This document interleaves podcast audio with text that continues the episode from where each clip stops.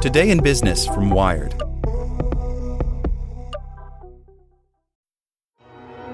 With supply chains becoming more complex, you need to stay on top of the latest logistics developments. So, if you work with logistics, you need the Beyond the Box podcast from Maersk. It's the easy way to keep up to date with everything from digital disruption in logistics to the need for supply chain resilience in today's market.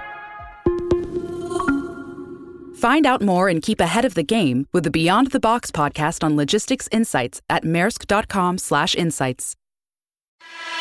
Hey there, this is the spoken edition of Wired.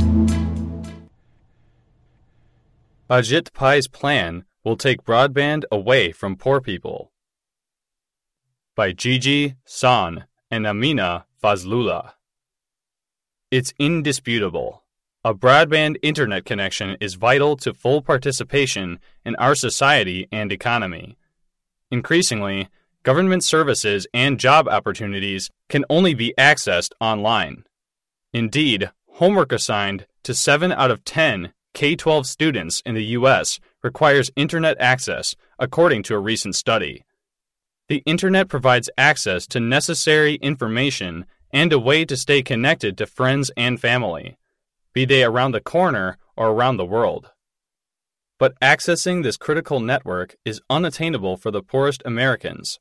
Data from Pew Research shows that a little over half of American adults with household incomes under $30,000 have a home broadband connection, and one in three have a smartphone.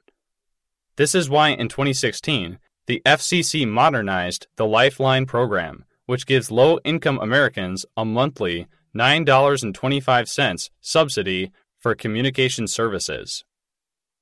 Created during the Reagan administration and expanded during George W. Bush's presidency, Lifeline historically applied only to landline and then mobile phone service.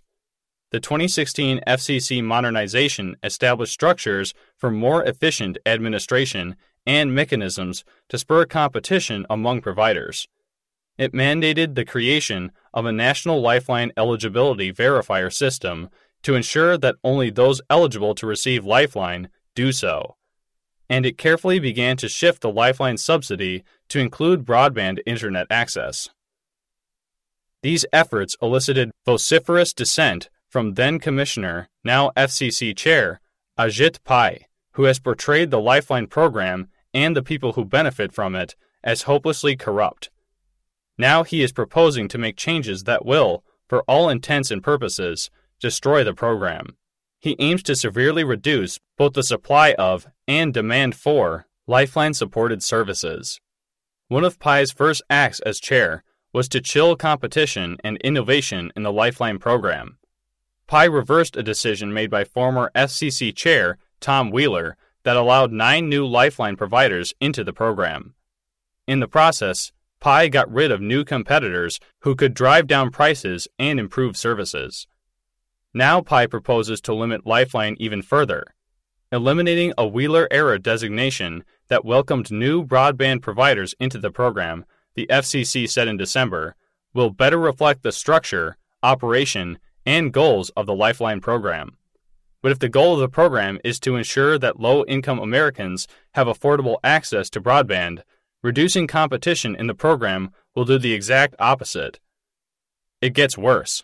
Pai proposes to make the Lifeline subsidy available only to those companies that own their facilities, like the wires, towers, and other infrastructure that make up networks. The problem here?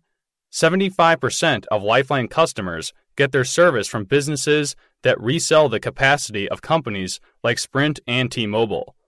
When the FCC opened the Lifeline subsidy to mobile phones back in 2008, these resellers came roaring into the market, increasing competition and reducing prices so that many subscribers pay little or nothing for service.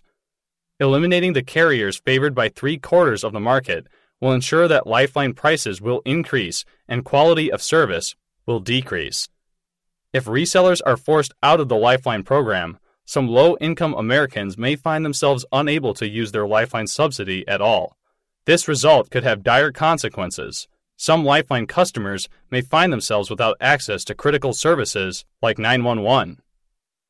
Under the guise of reducing what the FCC recently described as waste, fraud, and abuse, that undermines the integrity of the program and limits its effectiveness. Pai has introduced a series of bureaucratic hurdles that will ultimately serve to discourage low income Americans from signing up for Lifeline.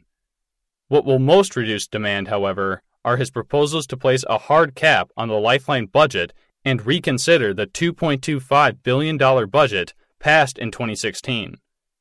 Currently, if the Lifeline disbursements in any year meet or exceed 90% of that year's budget, the FCC's Wireline Bureau must issue a report with recommendations for next steps to ensure that citizens wouldn't lose benefits. Pai instead proposes a hard budget cap where subsidies will automatically be reduced, or in some cases, eliminated, for Lifeline recipients. And in cases where Lifeline spending either does or is projected to exceed the budget, Pai proposes to pit the rural poor against the urban poor by prioritizing disbursements to rural residents. Further, Pai proposes to reduce the budget by looking at what the FCC calls historical disbursement levels, which were $1.5 billion in 2015. The Wheeler era FCC increased the budget because it believed that its policies to increase competition and improve quality of service would lead to greater demand. This is the opposite of what Pai wants.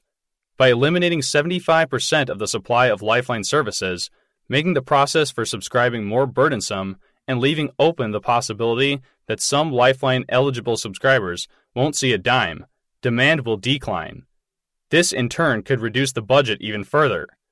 This cycle could repeat year after year until there is little or no Lifeline budget at all. This only scratches the surface of the many ways Pai has proposed or already done damage to the Lifeline program. And while it may be easy to think that this issue doesn't affect you personally, remember that a network is most valuable when everyone can access it. When asking your member of Congress to save net neutrality, ask him or her to save Lifeline too.